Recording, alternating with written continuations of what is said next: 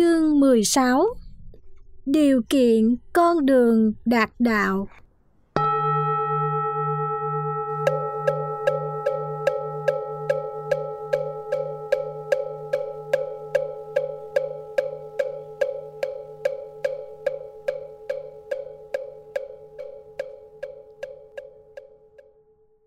một. Dịch nghĩa. Đức Phật dạy rằng người hoài cố ái dục không thể tuệ tri được đạo đế. Ôm giữ ái dục chẳng khác nào nước đã lắng trong lại lấy tay khuấy lên. Người đến xem không thể thấy được ảnh mình. Còn nắm giữ ái dục thì các bận nhơ của tâm sẽ còn lừng lẫy, nên không thể tuệ tri được đạo. Vì thế, làm sa môn, hãy xả bỏ ái dục, uế nhiễm của ái dục gột sạch, thì đạo mới có thể đạt được. hai. Lược giải. Ái dục được đề cập ở chương này như là một nguyên lý mang tính biện chứng giữa mối tương quan của nó với đạo đế. Sự hiện hữu, tích tập, lưu trữ nó với bất kỳ dạng thức nào đều được xem là sự ly khai khỏi đạo đế hay chối bỏ đạo. Đạo đế là con đường phạm hạnh, những phương pháp tu tập nhằm hướng đến diễn ly, giải thoát, không thể dung chứa, không thể song hành với ái dục. Ái dục là những chất liệu liên kết mọi tái sinh, mà đạo là nguyên lý chặt đứt mọi sanh y để trở nên bậc vô sinh tử. Điều này được văn bản của kinh mô tả khá sinh động, kèm với hình ảnh minh họa thật xác đáng, rõ ràng. Người học nương cứ vào đây sẽ nắm bắt được mô hình tu tập, giải thoát, mà ở đó không còn có cái gọi là ái dục. Xuyên qua mô hình này, ở mọi khía cạnh của vấn đề, ta vẫn thấy được rằng con đường đến với đạo giải thoát, đạo tuyệt đối theo đạo Phật, tiên quyết nhất là trừ khử tâm ái dục và gột rửa mọi bận nhơ, các ái dục lậu, hành giả đạt được tâm trong suốt, tĩnh lặng của một bậc đạo nhân tu chứng mà thiền thường gọi là bạch tịnh đạo nhân, và danh từ duy thức học gọi là bạch tịnh thức. Dục và ái thường có chung một đối tượng nhiễm đắm. Kinh thường diễn tả phạm vi hoạt động của chúng luôn giống nhau, đều bám víu vào tam giới, làm nhân chuyển lưu sinh tử.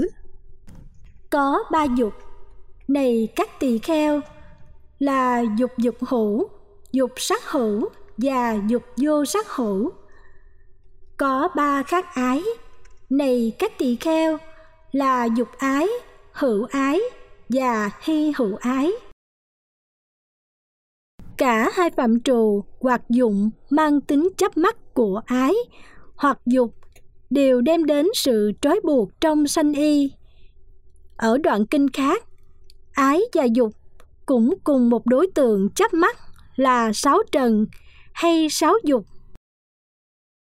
Có sáu ái thân này là sắc ái, tham ái, hương ái, vị ái, xúc ái, pháp ái. Có sáu ái thân này là sắc ái, thanh ái, hương ái, vị ái, xúc ái, pháp ái. Có sáu dục nơi đời là sắc dục, thinh dục, hương dục, vị dục, xúc dục và pháp dục. Ái hay dục về sáu trần đều có nghĩa là tham đắm, nhiễm trước, chấp trụ vào vị ngọt của nó, không xuất ly khỏi nó. Cho nên, con đường đạo đế bị bế tắc. Chấm dứt sự đắm nhiễm sáu trần, sáu dục, con đường đạo đế sẽ được khai thông. Ở kinh Tăng Chi, Đức Phật còn phân tích chi tiết về mười tám loại ái dục, và tất cả chúng ta đều do chấp ngã làm căn bản. Này các tỳ kheo, khi nào ý nghĩa ta có mặt, thời có mười tám ái hành sau đây. một. Ta có mặt trong đời này. Hai. Ta có mặt như vậy. Ba. Ta có mặt khác như vậy. Bốn. Ta không phải thường hằng. Năm. Ta thường hằng. Sáu. Ta phải có mặt hay không? Bảy. Ta phải có mặt trong đời này. Tám. Ta phải có mặt như vậy. Chín. Ta có mặt khác như vậy. Mười. Mong rằng ta có mặt. Mười một. Mong rằng ta có mặt trong đời này. Mười hai. Mong rằng ta sẽ có mặt như vậy. Mười ba. Mong rằng ta sẽ có mặt khác như vậy. Mười bốn.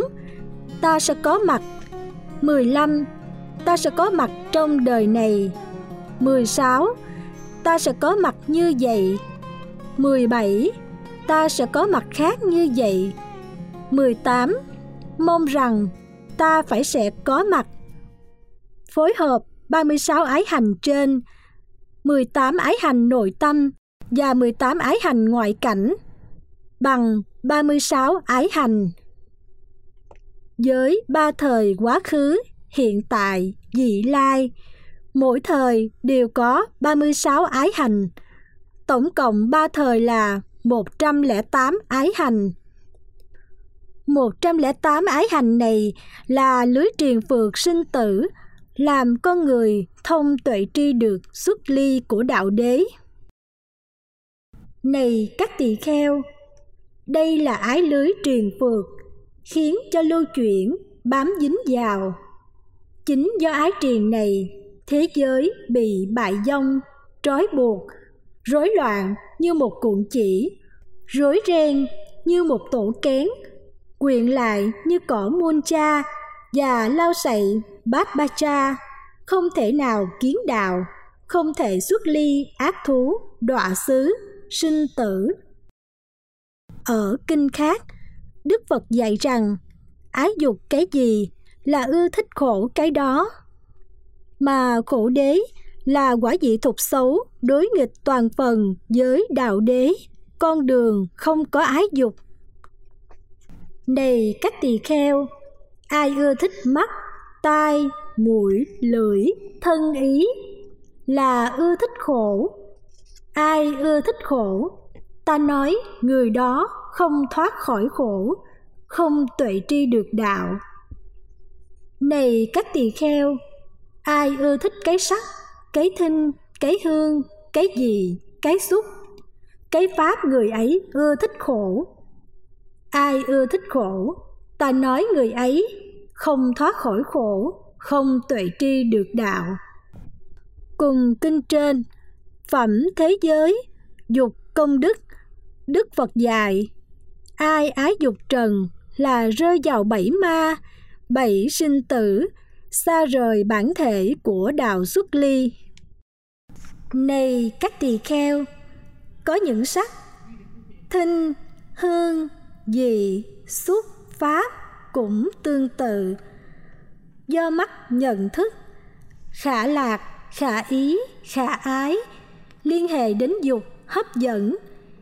Nếu ai hoan hỷ thích thú sắc ấy, tham luyến, an trú, đây gọi là người đã đi đến trú xứ của ma, đã bị ma chinh phục. Trú xứ ma xoay quanh nó, nó bị ma ước làm gì thì làm. Do vậy, xa lìa đạo xuất ly giải thoát. Vì bản chất của ái dục là hệ phược, hệ lụy sinh tử, luân hồi.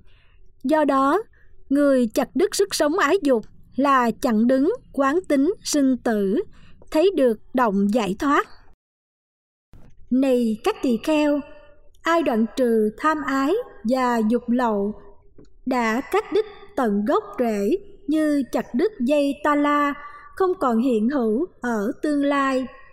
Ta nói người ấy đã nhổ lên cột trụ, đã mở tung các ổ khóa, bước vào đạo giải thoát. Chính vì đoạn trừ ái là bước vào đạo giải thoát, Đức Phật tuyên bố trong các loại dục lạc, chỉ có sự đoạn tận ái dục là siêu lạc, là tối thượng lạc, lạc kiến đạo. Dục lạc gì ở đời, kể cả thiên lạc nữa, không bằng phần mười sáu, lạc do ái đoạn diệt. Trước sau vẫn như một, Đức Phật khẳng định sự đoạn tận ái là đoạn tận khổ đế, thành tựu diệt đế. Những ai từ bỏ ái, người ấy từ bỏ sanh y.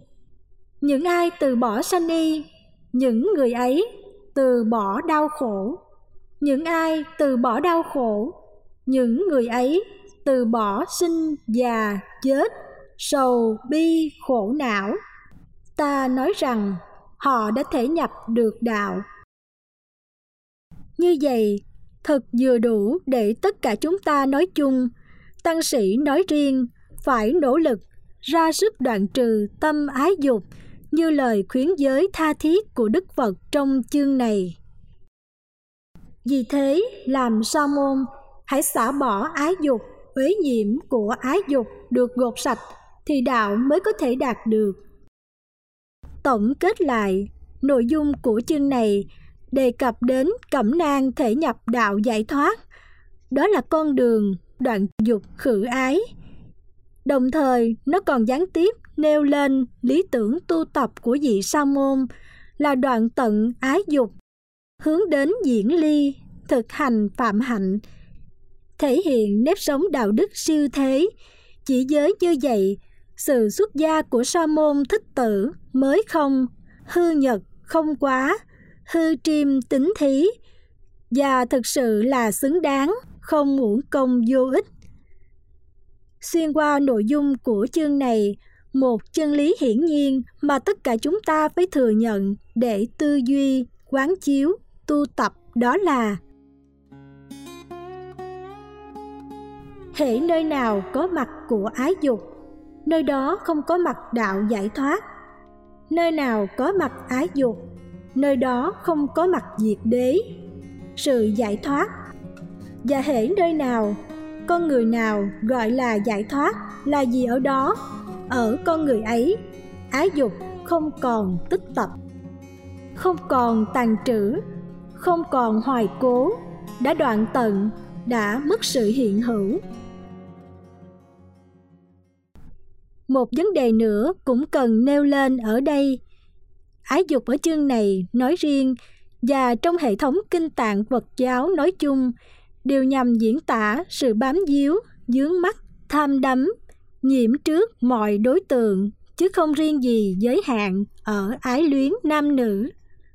Sự đoạn tận ái dục để hướng đến giải thoát, dĩ nhiên trước hết là dứt trừ tâm ái luyến nam nữ và kế đến là tâm ái luyến mọi đối tượng. Ở đây ý nói các pháp tướng, dù đối tượng đó là chánh pháp, là pháp bảo, là đạo giải thoát.